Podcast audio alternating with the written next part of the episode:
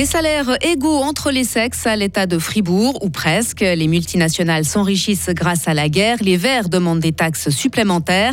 Les casques de ski plus que jamais indispensables, mais attention à bien choisir. Et puis aujourd'hui va être ensoleillé, il va faire 14 degrés, puis le temps va tourner à la pluie demain, mardi 21 février 2023. Bonjour Sarah Camporini. Bonjour Mike, bonjour à toutes et à tous. Les salaires des femmes et des hommes sont les mêmes au sein de l'État de Fribourg. Oui, c'est ce qu'indique le gouvernement dans une réponse à deux députés socialistes. Les deux femmes se demandaient ce que faisait le canton pour favoriser l'égalité salariale, un principe inscrit dans la Constitution suisse. Sauf que dans les faits, selon des chiffres de la Confédération, il y aurait bel et bien une différence de salaire de 8,1%, pas au sein du canton de Fribourg, selon le gouvernement. Vincent Douce. Entre le début juillet 2020 et la fin juin 2022, les entreprises de plus de 100 employés devaient analyser leur égalité salariale avant de la faire contrôler par un organe indépendant. Les salaires des 18 000 employés de l'État ont donc été passés au crible.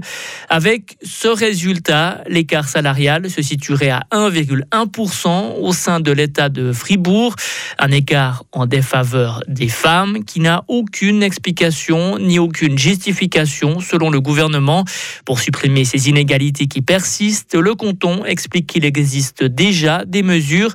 Par exemple, depuis 2020, les nouveaux cadres de l'État doivent suivre une formation obligatoire qui met l'accent sur l'égalité, la diversité et la mixité.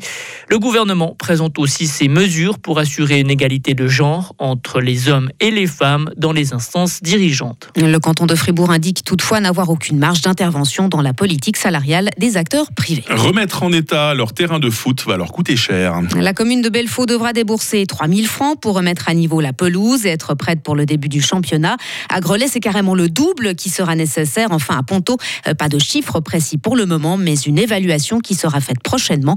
Rappelons que les trois terrains de foot ont été saccagés par des traces de dérapage de voitures. C'était en janvier dernier. Il faut davantage taxer les multinationales qui font du bénéfice grâce à la guerre en Ukraine. ça l'appelle des Verts suisses. Le parti a déposé plusieurs instruments parlementaires suite à l'augmentation des prix dans le domaine des matières premières.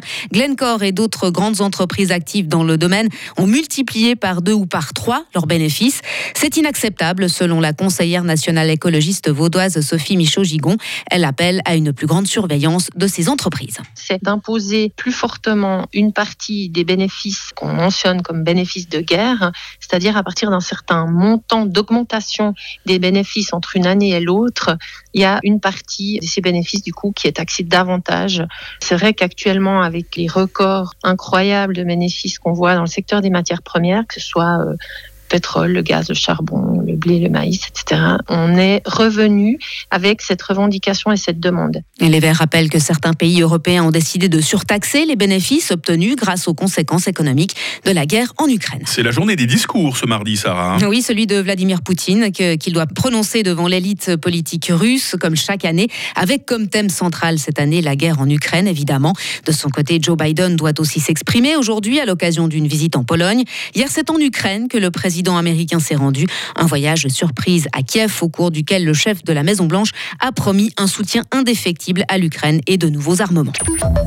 Vous profitez de cette semaine de vacances de carnaval pour dévaler les pistes, eh bien pensez aussi à votre tête. Au fil des années, le casque est venu remplacer le traditionnel bonnet et si nos skis ont évolué en 20 ans, ce n'est pas forcément le cas des casques qui ne seraient plus adaptés aujourd'hui selon une récente enquête de la RTS.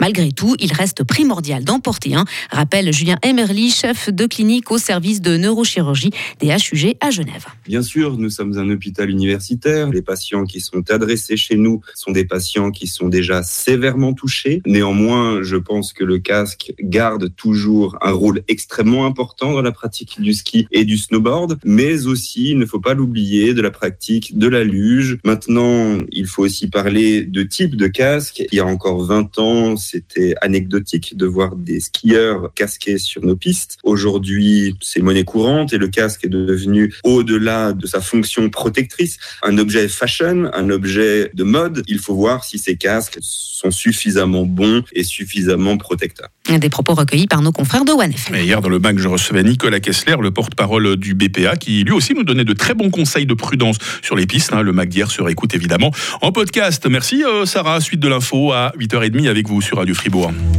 Retrouvez toute l'info sur frappe et frappe.ch.